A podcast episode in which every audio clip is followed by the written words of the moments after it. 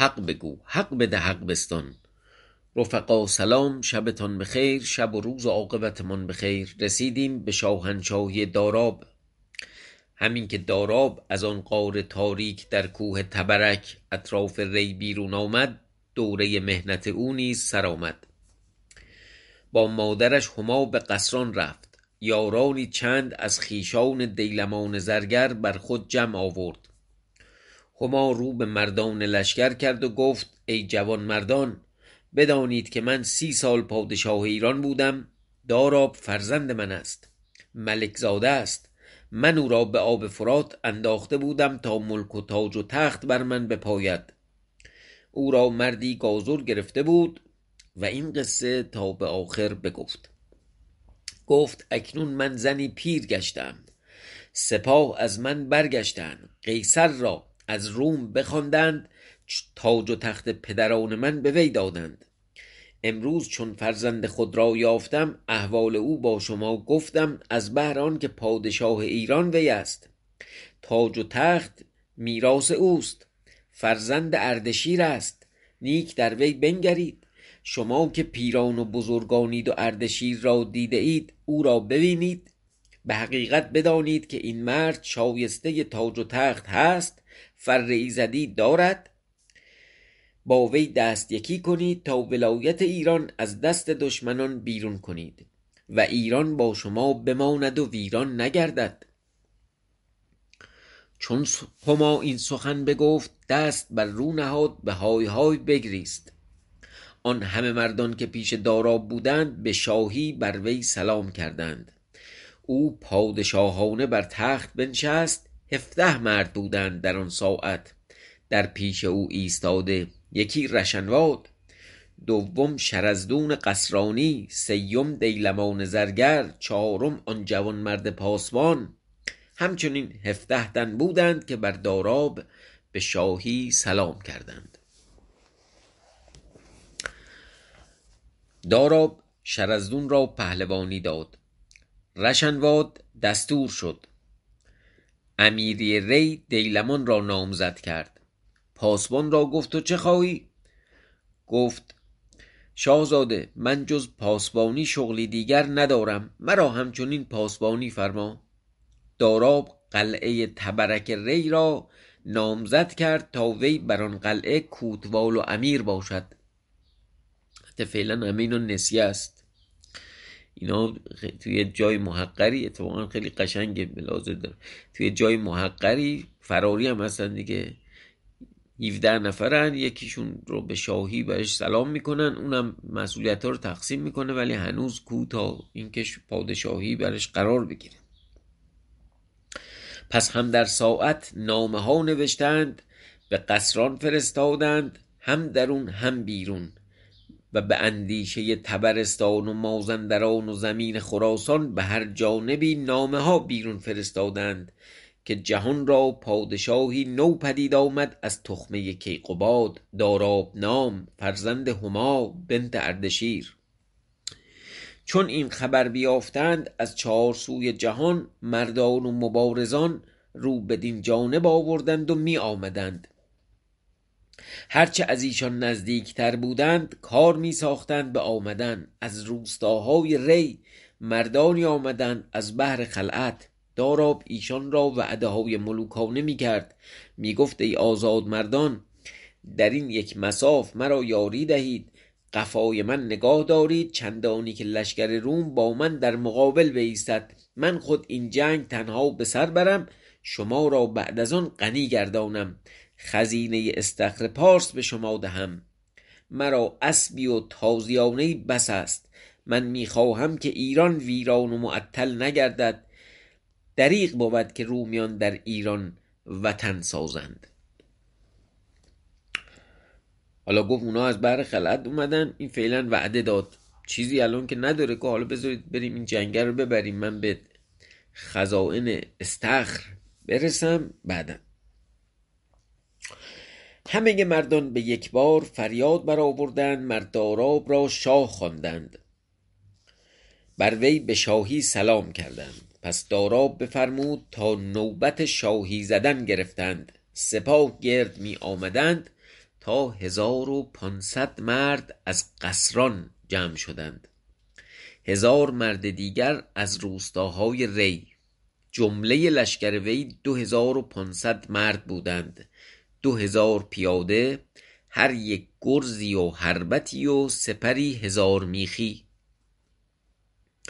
هزار میخی عنوان مثلا لباس هم هست لباس خرقه درویشان و وصله های درشت که میان بهش می‌گفتن هزار میخ. هزار سوزن زده بودن انگار که بهش وصله های درشت بچسبن آسمان رو هم میگن آسمان هزار میخ برای اینکه هزار میخ ناپیدا این آسمان رو برافراشته و نگه احتمالا سپری هم بوده که روش مثلا میخهای درشتی می‌زدن بهش می‌گفتن سپر هزار میخ شمشیری هندی همائل کرده. شمشیر هندی هم قبلا گفتیم چون فولاد هند خیلی معروف بوده شمشیرهای هند به حال برند بوده. و بعضی دیگر بودند که یک جفتی ماهی در دست داشتند.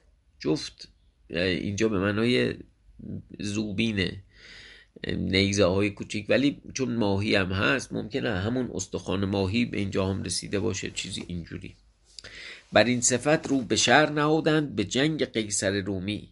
قیصر با چهار هز... با چهارصد هزار مرد بر در شهر ری نشسته بود.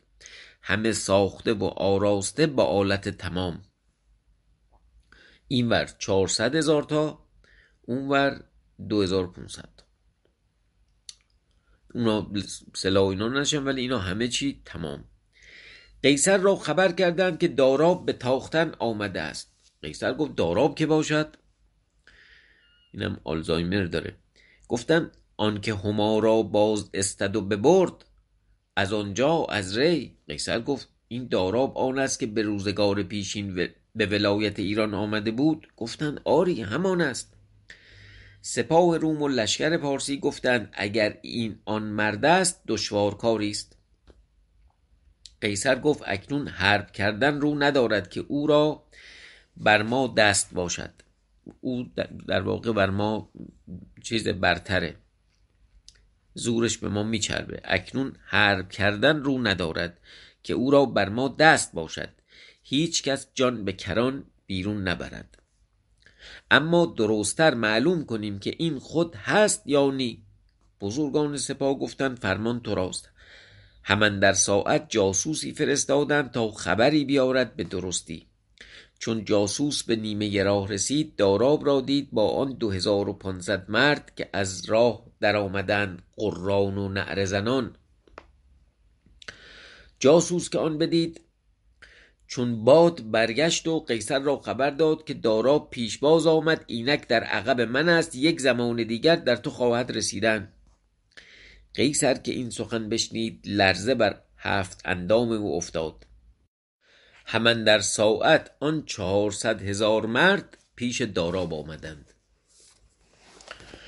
اما مؤلف اخبار و گزارنده اسرار ابوطاهر ترسوسی از این داستان عجایب نگار بدای آثار چنین روایت می کند که چون سپاه رومیان پیش داراب رسیدند همه بر جای خود قرار گرفتند درفش کاویان با ایشان. اون در واقع سپاه رومیا پرچم ایرانیا رو هم داشتند برای اینکه خب ایرانیا خیانت کرده بودند در هما. درفش کاویان با ایشان. شمشاد جنگی هما با وی یکی از سرداران هما که از سرهنگان بزرگی بود به اسم شمشاد اونم با اونا. و هر کجا مردی بود از پارس و عراق که نام ایشان به جا برآمدی از امیران و سرهنگان و پهلوانان به خدمت قیصر رفته بودند. خدمت قیصر می کردند قیصر در میان آن چهارصد هزار مرد ایستاده بود بر پشت پیل چشم نهاده تا ببیند که این داراب خود چگونه کسی است. چون آفتاب در قطب فلک راست ایستاد از دور لشکر داراب پدید آمد. مبارزان پارس گفتند ای خداوند آن کس که ما را بیم از وی است در میان آن لشکر داراب است. که تو خود دیدی که در پیش آن لشکر با ما چه کرد در آن کوه؟ قیصر گفت جنگ کوه دیگر بود از آن صحرا دیگر. امروز اگر بیاید ببیند که من با وی چه کنم. این یه صفحه جلوتر قیصر گفت معلومه که ما نمی‌تونیم با اون جنگ کنیم بهتر بیخیال حرب بشیم. اینجا یه دفعه شروع که به رجز خوندن که اگرم اون دفعه تو کوه ما رو شکست داد جنگ کوه دیگر بود از آن صحرا دیگر. تا ایشان در سخن بودند داراب از راه اندر آمد چند زنده پیلی بر پیلی نشسته در میان سپاه خود چنان بود که شیری در میان گوسپندان مرکبی کوپیکر در زیر ران جوشنی مزرد پوشیده و مغفری در سر پوشیده هر دو رکاب او در زمین می کشید سپری در کتف انداخته چند چتری. شمشیری بر گردن نهاده چند تخت چناری. گرزی در کوه افکنده و خیلی از جنگاوران در قفای وی. هر یکی دره در واقع دره یا دهره یه شمشیرای سرکج مثل داس اونا هر یکی درهی و شمشیری و جفتی زوبین در دست. از گرد را که داراب در آمد صف برکشید. آن دو هزار و پانصد سوار دو قسم کرد. براند در پیش هر دو صف بایستاد. خود سفارایی می کرد که هم سپاه سالار بود هم نقیب بود هم پهلوان بود هم مبارز. نه دهل نه کوس. خیلی لشکر محقری بود. چیزی نداشت. خودش هم یه تنه باید جور همه رو می‌کشید. رشنواد پهلوان با وی مادرش چادری بر سر کرده. در پهلوی رشنواد ایستاده. چشم بر سپاه قیصر نهاده. قیصر چون آن بدید که داراب چه کرد او نیز بفرمود تا لشکر او به یک بار صفها راست کردند. میمنه و میسره و قلب و جناح و ساقه و کمینگاه و پیلان در پیش پیلان در پیش صفهای خود بداشتند در هر صفی بیست هزار سوار تیغزن بایستادند پیادگان پیش صفها زانوها بر زمین زدند و سپرها به هم در گذاشتند تیرها در پیش خود فرو ریختند. میمنه لشکر پارس را بود میسر سپاه عراق داشتند اندر قلب لشکر.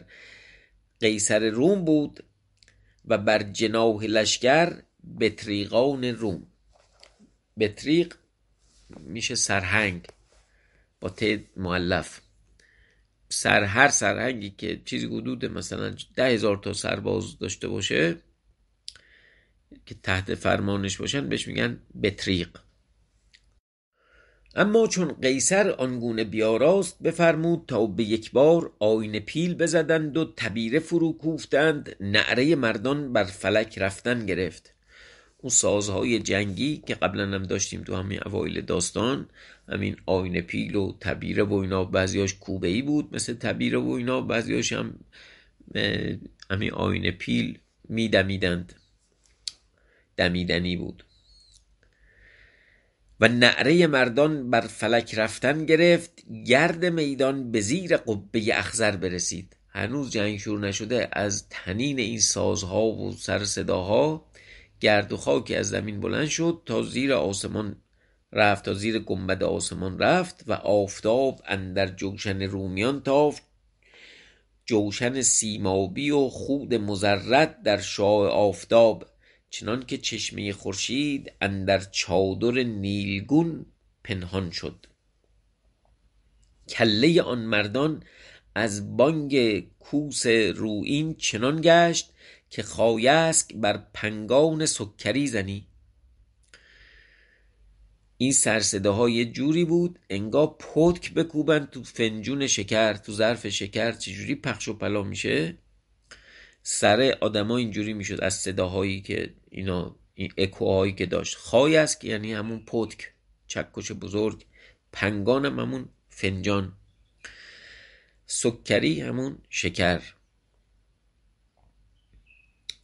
کله آن مردان از بانگ کوس روئین چنان گشت که خایست بر پنگان سکری زنی و از این جانب که سپاه داراب بودند همه بر جا ایستاده بودند خاموش.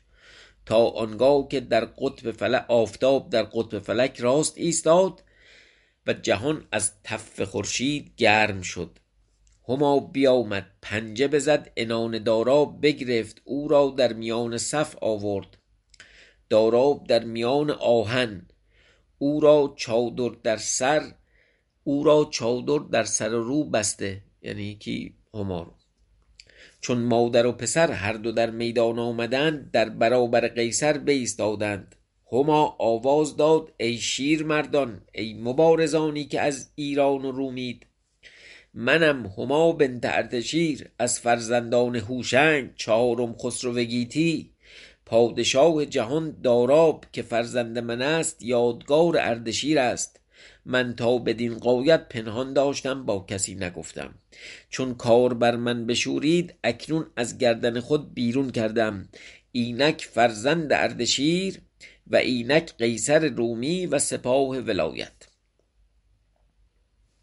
اگر دانید که حرب باید کردن بکنید. اگر نه شما بهتر دانید. هما چون این سخن بگفت خروش از لشکر روم برخاست. فریاد کوس رویین و نای زرین از هوا پدید آمد. نعره برخاست. داراب کوپال گران در کار آورد. بخروشید رو به مادر کرد. گفت من رفتم. این بار یا بدرد یا بگشاید. بالاخره برم کارو تموم کنم یا اینوری یا اونوری. این سخن بگفت مادر را بدرود کرد نعره می‌زد می‌رفت تا بدان معدن که بنگه قیصر بود. بنگاه قیصر یا جا و مکان قیصر بود. قیصر بر پشت پیل درفش کاویان بر کوهه پیل افتاده بود. داراب چون درفش کاویان را بدید برخروشید بیامد. تا پیش پیل اندر رکاب برخاست بازو برافراشت رکاب گران زد رکاب گران کرد عنان سبک کرد کوپالی زد.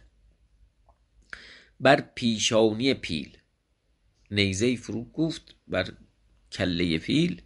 کوپالی زد بر پیشانی پیل چنان که پیل باز افتاد. قیصر با عماری از پشت پیل درگشت در خاک افتاد داراب دریازید درفش کاویان از کوهه زنده پیل در ربود بیاورد و به مادر خویش داد گفت ای ملکه این اختر را همایون داشتند. اختر یعنی ستاره ولی اینجا همون درفش پرچم. این اختر را همایون داشتند آن را بگیر و نگهدار. مادرش اختر را بگرفت و گفت برو تو ای پسر من تا من در قفای تو بیایم. داراب رو برگردانید. هما در قفای وی برفت با اختر کاویان و اندک مایه مردم که بودند همه در قفای داراب و هما برفتند. اما مؤلف اخبار و گزارنده اسرار ابوطاهر طرسوسی چنین روایت می کند که در آن ساعت که قیصر از بالای پیل درگشت اختر به دست داراب افتاد همه لشکر روم و ایران را دل بشکست. صد هزار مرد به یکبار به هزیمت رو به ولایت روم نهادند. رومیا که فرار کردند.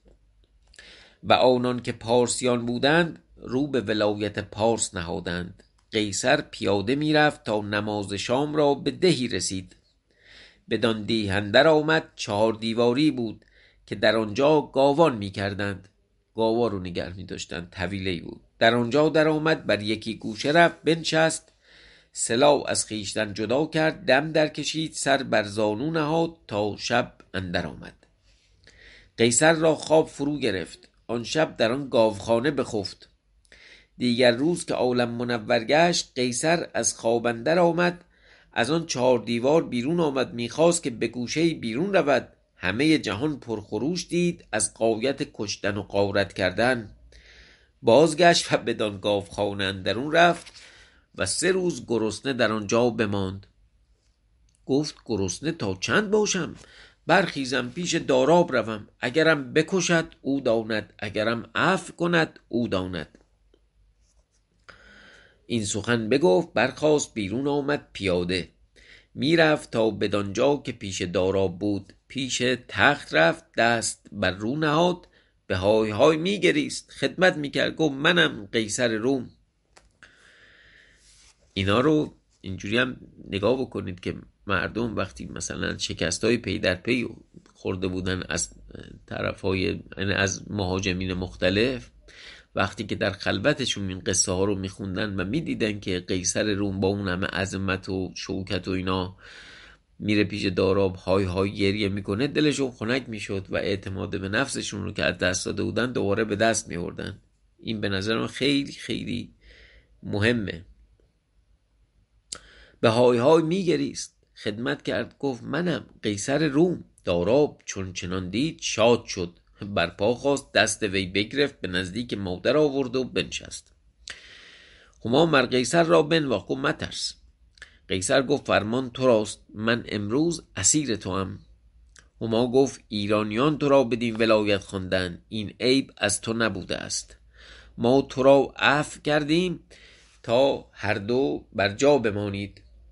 بدان معنی که تو از نسل افریدونی و او از فرزندان کیقوباد نباید که آفریدون با کیقوباد در آن روز بزرگ خصومت کنند. فردای قیامت بالاخره این دو نفر نباید با هم دیگه بد بشن به خاطر نوه هاشون مبادا که در آن روز بزرگ خصومت کنند. برو که عفو کردمت. ولیکن به یک شرط. که باج و صاف بدهی. آخره جنگ دیگه نمیشه که همجوری بری. باید خراج بدی به ما. قیصر گفت هرچه تو فرمایی آن کنم. داراب رو به مادر کرد و گفت باید که باج و صاف روم هر سال به ایران آرند. و ما گفت ای قیصر هر سال چه توانی دادن؟ قیصر گفت هرچه فرمایی. هما گفت زر زده خواهم. که بفرستی زری خواهم بازگداخته گرد کرده هر یکی چند بیزه مرغی صد هزار. صد هزار تا تخم طلا. هر یکی به سنگ چل مسقال. از تخم مرغم بزرگتر. و هشت هزار استر بردعی. برده شهری در قفقاز بهترین قاطر یا بهترین اسب مال اونجا بوده خیلی معروف بوده. هشت هزار تا هم اسب و استر باید از اونجا بودی بیست هزار اسب ابلق هزار کنیزک هزار غلام هزار جوشن مزرد هزار خود زرندود هزار صدف هزار درمسنگ نقره. اگر هر سال این فرستی تو را رها کنم تا بروی. قیصر کس فرستاد به نزدیک برادر خیش که پهلوان بود مرزبان روم بود نام وی فیلقوس. پیام داد که ما را بگرفتند و چنین باری بر گردن ما نهادند. یک ساله پیش می‌خواهند تا مرا رها کنند تا بیایم. چون نامه به نزدیک فیلقوس رسید که برادرت را هما بند کرده فیلقوس نامه را جواب باز فرستاد که او قیصر است من فیلقوس. اگر او این مبلغ قبول کرده من نکردم. اکنون او به ایران باشد. من چیزی نفرستم که هرگز از روم به ایران چیزی نرفته است. اگر داراب در جهان اکنون پدید آمده ملک ما قدیمتر است از ملک وی و از آنچه از پدران میراث یافته ایم کسی چیزی نتواند ستدن. اگر او شاه نو است ما ملکان قدیمیم.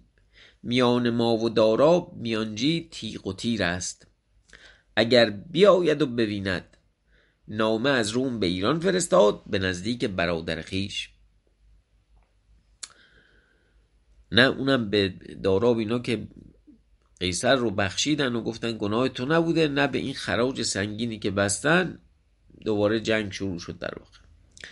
چون نامه فیلقوس به قیصر برسید به نزدیک داراب آوردند. او خشمالوده گشت. بفرمود قیصر را بند کردند و هر کدام از رومیان بزرگتر بود بی مقدار کردند.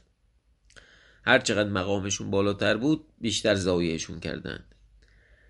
و پیش هی و بیش هیچ رومی را محلی نماند. امیری ری دیلمان را داد. پهلوانی برادر او را شرزدون قصرانی. همه حشم و خدم او را بنواخت و در حق هر یکی نیکویی بسیار کرد و های خوب بفرمود گفت با من به استخر پارس بیایید که خزینه های پدر من خزینه های پدران من آنجاست. تخت کیخسرو کوشک افریدون کاخ گودرز خزینه های قدیم هر که با من به آنجا بیاید او را نعمت بی قیاس بدهم و از آنجا به جنگ فیلقوس بروم که او مرا نامه به تهدید فرستاده است. من نم چجوری می‌خواد از استخر به جنگ روم بره. روم اگر حتی همین روم صغیر قسطنطنیه که اشاره می‌کنه بگیریم از جای دیگه باید بره. ولی خب این بگفت و همه شغلها را راز کرد قیصر را برداشت رو سوی پارس نهاد.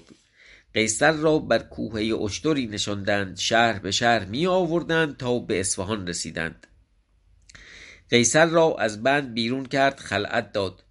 این احتمالا اشتباه میگه قیصر رو در واقع توی اصفهان یکی از سربازان وفادار هما رو بند کرده بودن اونو باید بگه اونو بر در آورد. اشتباه به نظرم لپی مرتکب شده. از آنجا به استخر استخر پارس آمد. قیصر را به قلعه استخر پارس باز داشت و در یکی جای تنگ و تاریک نگه داشت. هما بنت اردشیر به استخر آمد کلیدهای گنجهای کهن بیاورد در پیش داراب نهاد. داراب رو به مادر کرد و گفت این مادر این گنج در چشم من نمی آید من پادشاه ملکوت بودم. هرچه در اینجا زر است همه در آنجا یاقوت زرد و سرخ و کبود. هما گفت ای جان مادر آن همه سنگ است این همه خاک و خون. هم اونا هم اینا هیچ کدوم ارزش نداره. چون مرد گرسنه شود نه آن به کار آید نه این. اما چون مال باشد هر دو حاصل شود و چون نان باشد اینها را قیمتی بود. چون نباشد اینها را نتوان خوردن. دارا گفت پس این همه خود به کار نیاید. بفرمود تا به عوض هر گنجی انبار گندم نهند که در حصار انبار گندم به از انبار زر. همه گفتند راست می‌گویی. و از آن وقت باز دارا بفرمود تا در حصارها و قلعه ها انبارهای قله نهادند. از بیم درماندگی و بفرمود تا از آن زرها ده هزار بدره از قلعه فرود آوردند و به لشکر دادند. همه را بنواخت. خب پس شد مبدع سیلو داراب بوده. در داستانهای اسلامی و تاریخ انبیان مبدع سیلو حضرت یوسف پیامبر. پس روزی بر تخت شاهی رفت بزرگان را بخوان نامه فیلقوس را برایشان عرضه کرد که در نامه نوشته بود اگر این داره متن نامه فیلقوس رو میگه که در نامه نوشته بود اگر قیصر در ایران گرفتار آمد که داراب او را بگرفت و باج و صاف می‌خواهد تو قیصر را نگهدار. که ما هرگز باج و به ایران نخواهیم فرستادن داراب شاه نو است ما پادشاهان قدیم. میان ما و او میانجی تیغ و تیر است و نیزه جانربا. قیصر دیگر است ما دیگریم. او را با من تدبیر کردن باید. او را با من تدبیر کردن باید. اگر من بگویم آری او این مال قبول کند. اکنون گو قیصر آنجا می باش به گرو و آن بیزه های زرین که قبول کرده. تعنم داره می‌زنه. چون نام برخاند دبیر و بزرگان و سپهبدان همه برخواستند فریاد زدند که خاک روم را به ایران بیاریم. خاموشی ما تا به اکنون آن بود که در ایران سری و تاجداری چون داراب نبود. اکنون که پادشاه پدید آمد خاک روم به ایران آریم. حالا یه دفعه از این وری شدند داراب ایشان را آفرین کرد و از جا برخاست به نزدیک گله رفت و آنجا که گله های وی بود کوهی بود. در پیش کوه آبی عظیم. داراب بر آن بالای کوه آمد گله و لشکر او در زیر کوه فرود آمده بودند تا که اسبان گله را به لشکر دهند. چون چشم وی بر آن آب افتاد رودابی دید بدان عظیمی. داراب سوگند یاد کرد که به پاکی یزدان عزوجل که آبی خوش نخورم تا از این میان آب بنایی بر نیارم چنان که جد من گشتاسپ بنای بلخ برآورد از میان آب. و هرچه رومی است در سپاه من. بفرمایم تا خاک و خشت و سنگ بر گردن ایشان نهند و این بنا را برآورم تا رومیان بدانند که به نزدیک من چنین نامه نباید فرستادن. رومیا رو اسیر می‌کنم برای ساخت و ساز. اینم یه جور توجیه کرده این که بناهای باستانی ایران همه یه خورده رومیه. و معماریش تقلیدی از کار رومیان دلیلش اینه که برده های رومی اونا رو کار کردن و خشت آجورا رو اونا رو پشتشون حمل کردند. داراب این سوگند بخورد کس فرستاد تا هر کجا از لشکر روم مردی مانده بود از ری تا بدان معدن همه را بیاوردند و بشمردند. هفتاد هزار مرد بود. پس مهندسان و استادان زیرک را بیاوردند و اهل فلاسفه اهواز و عظمای اصفهان و زیرکان پارس همه را جمع کرد. بفرمود تا بر کناره آب جمع آمدند فرود آمدند داراب بر آن تخت خسروانی بنشست گفت ای بزرگان و پیران بدانید که من سوگند خوردم که از میان آب بنایی برآرم رنجان کار بر دست و گردن رومیان نهم تا در تواریخ تا در تواریخ روزگار بماند از جهت آنکه ایشان قصد ولایت من کردند و من گناه ایشان را عفو کردم. تا فیلغوس به من چنان نامه فرستاد که با تو جنگ کنم و تو را باز و صاف نفرستم. اکنون این بنا برآرم. خاک این بر گردن رومیان در این آب افکنم چنان که رستم خویشتن را کرسی ساخت. و خاک آن بر گردن تورانیان به ایران آورد. و آن کرسی بساخت که تا قیامت می‌گویند که کرسی رستم است. من نمی‌دونم کجاست. من نیز در این میانه آب بنایی برارم و قصری و شهری بنا کنم تا آن را به نام من بازخوانند. همین داراب. همه بزرگان گفتند فرمان تو راست. بزرگان بایستادند تدبیر کردند و آن آب رود را بگردانیدند. از اون موقع تکنولوژی داشتن که می‌تونستن مسیر رود رو عوض کنن ساخت و ساز بکنن بعد دوباره رود رو برگردند و آن آب رود را بگردانیدند بند بند کردند و از میان آب بنا برآوردند. دیواری به بزرگی چند کوهی در تک آب بنهادند. چون دیوار بلند گشت در وی قصرها ساختند. پس داراب بفرمود تا قصر را داراب نام نهادند. از بهر نام و رنج آن امارت بر دست و بازوی رومیان بود. سه سال داراب آنجا بود تا آن امارت تمام شد. هفتاد هزار مرد رومی کار می‌کردند و قیصر را بفرمود تا بیاوردند دست بسته. کس فرستاد تا از سرحد روم پانصد اشتروار خاک آوردند خاک روم هم آوردند. و بفرمود تا آن را خشت زدند هم از روم گژ و سنگ آوردند همون گچ. و داراب بر آن بالای کوه خود را جایی ساخت چنان که در وهم هیچ آدمی نگنجد در وهم هیچ سلطان در نیاید. در وهم ما هم در نیاید تا فردا شب. شبتون خوش.